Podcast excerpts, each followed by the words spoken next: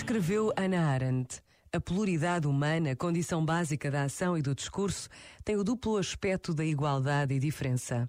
Se não fossem iguais, os homens seriam incapazes de compreender-se entre si e aos seus antepassados, ou de fazer planos para o futuro e prever as necessidades das gerações vindouras.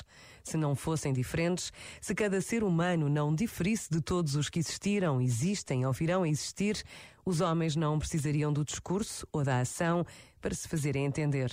Com simples sinais e sons, poderiam comunicar as suas necessidades imediatas e idênticas. Este momento está disponível em podcast no site e na app da RGF.